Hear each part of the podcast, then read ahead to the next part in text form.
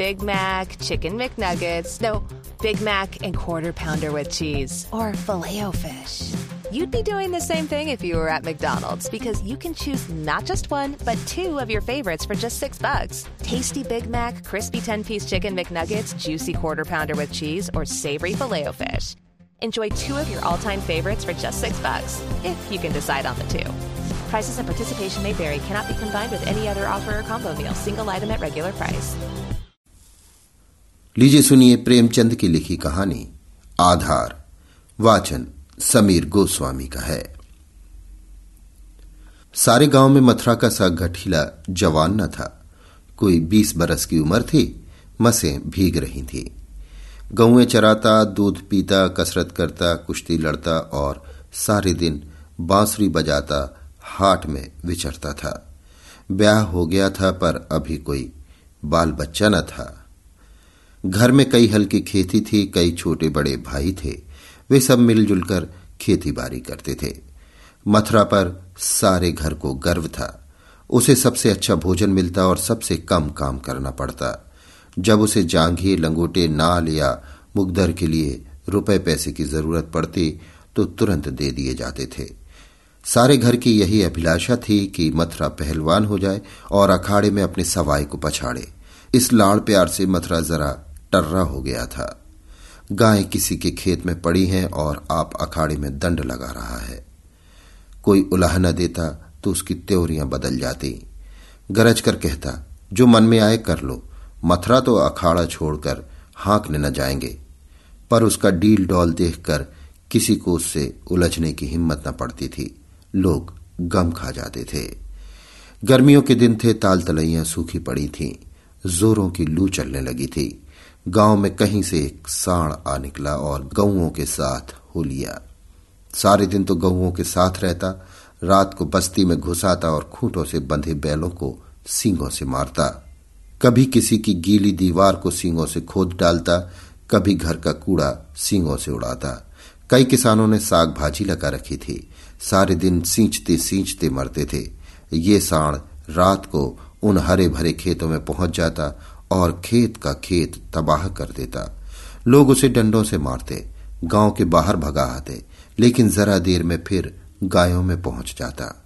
किसी की अक्ल काम न करती थी कि इस संकट को कैसे टाला जाए। मथुरा का घर गाँव के बीच में था, इसलिए उसके बैलों को साढ़ से कोई हानि न पहुँचती थी। गाँव में उपद्रव मचा हुआ था और मथुरा को जरा भी चिंता न थी। आखिर जब धैर्य का अंतिम बंधन टूट गया तो एक दिन लोगों ने जाकर मथुरा को घेरा और बोले, भाई, कहो तो गाँव में रहें, कहो तो निकल जाए। जब खेती ही न बचेगी तो रहकर क्या करेंगे? तुम्हारी गायों के पीछे हमारा सत्यानाश हुआ जाता है और तुम अपने रंग में मस्त हो। अगर भगवान ने तुम्हें बल दिया है तो इससे दूसरे की रक्षा करनी चाहिए। ये नहीं कि सबको पीस कर पी जाओ। साण तुम्हारी गायों के कारण आता है और उसे भगाना तुम्हारा काम है। लेकिन तुम कानों में तेल डाले बैठे हो। मानो तुमसे कुछ मतलब ही नहीं। मथुरा कुंड की दशा पर दया आई। बलवान मनुष्य प्रायः दयालु होता है। बोला अच्छा जाओ, हम आज साण को भगा देंगे। एक आदमी ने कहा, दूर तक भगाना नहीं तो फिर लौट आएगा। मथुरा ने लाठी कंधों पर रखते हुए उत्तर दिया, अब लौट कर ना आएगा। चिलचिलाती दोपहरी थी और मथुरा साण को भगाए लिए जाता था। दोनों पसीने में तर थे। साण बार बार गाँव की ओर घूमने की चेष्टा करता, लेकिन मथुरा उसका इरादा ताड़कर दूर ही से उसकी राह छेंक लेता। साण क्रोध से उन्मत्ता होकर कभी कभी पीछे मुड़कर मथुरा पर तोड़ करना चाहता, लेकिन उस समय मथुरा सामना बचाकर बगल से ताबड़तोड़ इतनी लाठियाँ जमाता कि साण को फिर भागना पड़ता। कभी दोनों अरहर के खेतों में दौड़ते, कभी झाड़ियों में। अरहर की खूंटियों से मथुरा के पाँव लहूलुहान हो रहे थे। झाड़ियों में धोती फट गई थी, पर उसे इस समय साण का पीछा करने के सिवा और कोई सुधना थी। गाँव पर गाँव आते थे और निकल जाते थे। मथुरा ने निश्चय कर लिया कि इसे नदी पार भगाए बिना दम न लूँगा। उसका कंठ सूख गया था और आँखें लाल हो गई थी। रोम रोम से चिंगारियाँ सी निकल रही थी। दम उखड़ गया था। लेकिन वो एक क्षण के लिए भी दम न लेता था। दो ढाई घंटों की दौड़ के बाद जाकर नदी नज़र आई। यहीं हार जीत का फैसला होने वाला था। यहीं दोनों खिलाड़ियों को अपने दांव पैंच के जौहर दिखाने थे। साण सोचता था, अगर नदी में उतरा तो ये मार ही डालेगा। एक बार जान बचाकर लौटने की कोशिश करनी चाहिए। मथुरा सोचता था, अगर ये लौट पड़ा तो इतनी मेहनत व्यर्थ हो जाएगी। और गाँव के लोग मेरी हँसी उड़ाएँगे। दोनों अपने अपने घात में थे। साण ने बहुत चाहा कि तेज दौड़कर आगे निकल जाऊँ और वहाँ से पीछे को फिरूं, पर मथुरा ने उसे मुड़ने का मौका न दिया। उसकी जान इस वक्त सुई की नौक पर थी। एक हाथ भी चूका और प्राण गए। जरा पैर फिसला और फिर उठना नसीब न होगा। आखिर मनुष्य ने पशु पर विजय पाई और साण को नदी में घुसने के सिवा और कोई उपाय न सूझा। मथुरा भी उसके पीछे नदी में बैठ गया और इतने डंडे लगाए कि उसकी लाठी टूट गई। अब मथुरा को जोरों की प्यास लगी।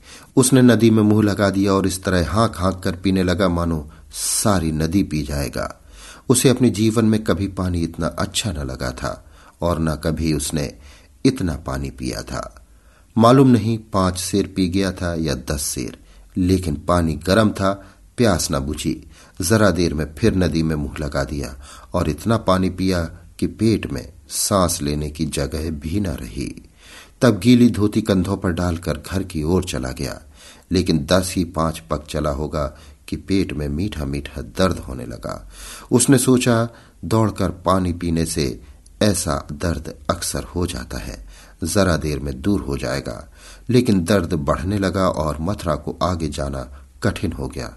वो एक पेड़ के नीचे बैठ गया और दर्द से बेचैन होकर ज़मीन पर लौटने लगा। कभी पेट को दबाता, कभी खड़ा हो जाता, कभी बैठ जाता, पर दर्द बढ़ता ही जाता था। अंत में उसने ज़ोर ज़ोर से कराहना और रोना शुरू किया। पर वहाँ कौन बैठा था जो उसकी खबर लेता? दूर तक कोई गाँव नहीं, ना आदमी, ना आदमजात। बेचारा दोपहरी के सन्नाटे में तड़प तड़प कर मर गया। हम कड़े से कड़ा घाव सह सकते हैं, लेकिन जरा सा भी व्यतिक्रम नहीं सह सकते। वही देव का सा जवान जो कोसों तक साण को भगाता चला आया था, तत्वों के विरोध का एक वार भी न सह सका। कौन जानता था कि ये दौड़ उसके लिए मौत की दौड़ होगी? कौन जानता था कि मौत ही साण का रूप धरकर उसे यो नचा रही है? कौन जानता था कि जल जिसके बिना उसके प्राण ओठों पर आ रहे थे, उसके लिए विष का काम करेगा। संध्या समय उसके घर वाले उसे ढूंढते हुए आए। देखा तो वो अनंत विश्राम में मग्न था। एक महीना गुजर गया, गाँव वाले अपने काम धंधों में लगे। घर वालों ने रो धोकर सब्र किया, पर अभाग्नि विधवा के आँसू कैसे पूछते? वो हरदम रोती रहती। आँखें चाहे बंद भी हो जाती, पर हृदय नित्य रोता रहता था। इस घर में अब कैसे निर्वाह होगा? किस आधार पर जीऊँगी अपने लिए जीना या तो महात्माओं को आता है या लंपटों को।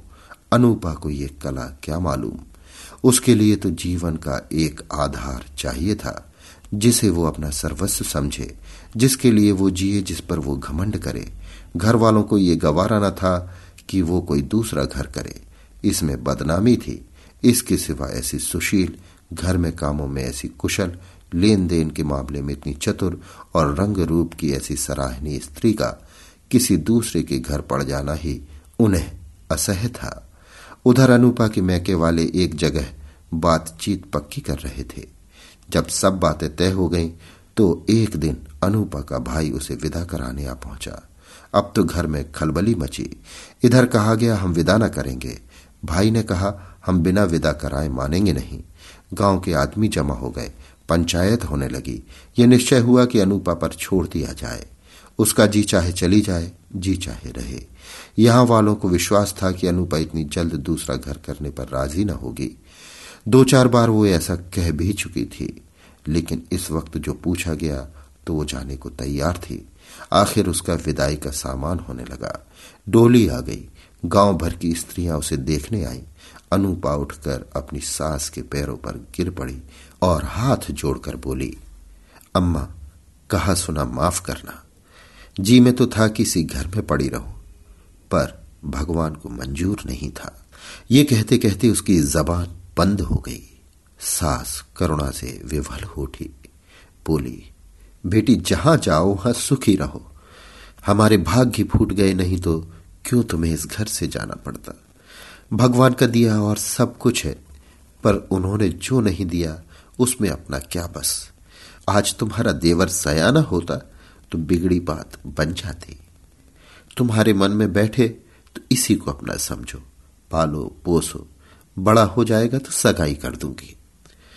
ये कहकर उसने अपने सबसे छोटे लड़के वासुदेव से पूछा, क्यों रे? भौजाई से सगाई करेगा? वासुदेव की उम्र पाँच साल से अधिक ना थी। अब की उसका ब्याह होने वाला था, बातचीत हो चुकी थी। बोला, तब तो दूसरे के घर न जाएगी ना? माँ, नहीं, जब तेरे साथ ब्याह हो जाएगा तो क्यों जाएगी? वासुदेव, तब मैं करूँगा। माँ अच्छा उससे पूछ, तुझसे ब्याह करेगी? वासुदेव अनुपा की गोद में जा बैठा और शर्माता हुआ बोला, हमसे ब्याह करेगी? ये कहकर वो हंसने लगा, लेकिन अनुपा की आँखें डबडबा गई। वासुदेव को छाती से लगाते हुए बोली अम्मा दिल से कहती हो? सास, भगवान जानते हैं। अनुपा, आज से ये मेरे हो गए। सास, हाँ, सारा गाँव देख रहा है। अनुपा तो भैया से कहला भेजो, घर जाए। मैं उनके साथ न जाऊँगी। अनुपा को जीवन के लिए किसी आधार की ज़रूरत थी। वो आधार मिल गया। सेवा मनुष्य की स्वाभाविक वृत्ति है। सेवा ही उसके जीवन का आधार है। अनुपा ने वासुदेव को पालना पोसना शुरू किया। उपटन और तेल लगाती, दूध रोटी मल मल कर खिलाती। आप तालाब नहाने जाती तो उसे भी नहलाती। खेत में जाती तो उसे भी साथ ले जाती। थोड़े ही दिनों में वो उससे इतना हिल मिल गया कि एक क्षण के लिए भी उसे न छोड़ता। माँ को भूल गया। कुछ खाने को जी चाहता तो अनुपा से माँगता। खेल में मार खाता तो रोता हुआ अनुपा के पास आता। अनुपा ही उसे सुलाती, अनुपा ही जगाती। बीमार हो तो अनुपा ही गोद में बिठाकर बदलू वैद्य के घर जाती, वही दवाएँ पिलाती। गाँव के स्त्री पुरुष इसकी ये प्रेम तपस्या देखते और दांतों उंगली दबाते। पहले बिरले ही किसी को उस पर विश्वास था। लोग समझते थे, साल दो साल में इसका जी उब जाएगा और किसी तरफ़ का रास्ता लेगी। इस दुधमुहे बालक के नाम पर कब तक बैठी रहेगी? लेकिन ये सारी आशंकाएँ निर्मूल निकली। अनुपा को किसी ने अपने व्रत से विचलित होते न देखा। जिस हृदय में सेवा का स्रोत बह रहा हो, स्वाधीन सेवा का, उसमें वासनाओं के लिए कहा स्थान? वासना का वार निर्मम आशाहीन आधारहीन प्राणियों पर ही होता है। चोर की अंधेरे ही में चलती है, उजाले में नहीं। वासुदेव को भी कसरत का शौक था। उसकी शक्ल सूरत मथुरा से मिलती जुलती थी। डील डॉल भी वैसा ही था। उसने फिर अखाड़ा जगाया और उसकी बांसुरी की ताने फिर खेतों में गूंजने लगी। इस भांति तेरह बरस गुजर गए। वासुदेव और अनुपा में सगाई की तैयारी होने लगी। लेकिन अब अनुपा वो अनुपा न थी, जिसने चौदह वर्ष पहले वासुदेव को पति भाव से देखा था। अब उस भाव का स्थान मात्र भाव ने ले लिया था। इधर कुछ दिनों से वो एक गहरे सोच में डूबी हुई रहती थी। सगाई के दिन ज्यो ज्यो निकट आते थे, उसका दिल बैठा जाता था। अपने जीवन में इतने बड़े परिवर्तन की कल्पना ही से उसका कलेजा दहल उठता था। जिसे बालक की भांति पाला पोसा, उसे पति बनाते हुए लज्जा से उसका मुख लाल हो जाता था।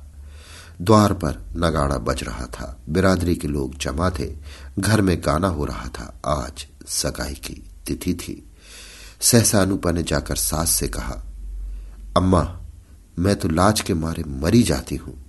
सास ने भौचक्की होकर पूछा, क्यों बेटी, क्या है? अनुपा, मैं सगाई न करूँगी। सास, कैसी बात करती है बेटी?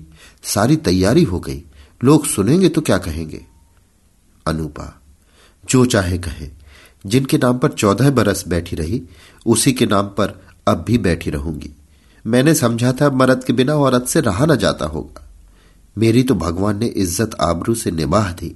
जब नई उम्र के दिन कट गए तो अब कौन चिंता है? वासुदेव की सगाई कोई लड़की खोज कर कर दो। जैसे अब तक उसे पाला, उसी तरह अब उसके बाल बच्चों को पालूँगी। अभी आप सुन रहे थे प्रेमचंद की लिखी कहानी, आधार। वाचन, समीर गोस्वामी का था।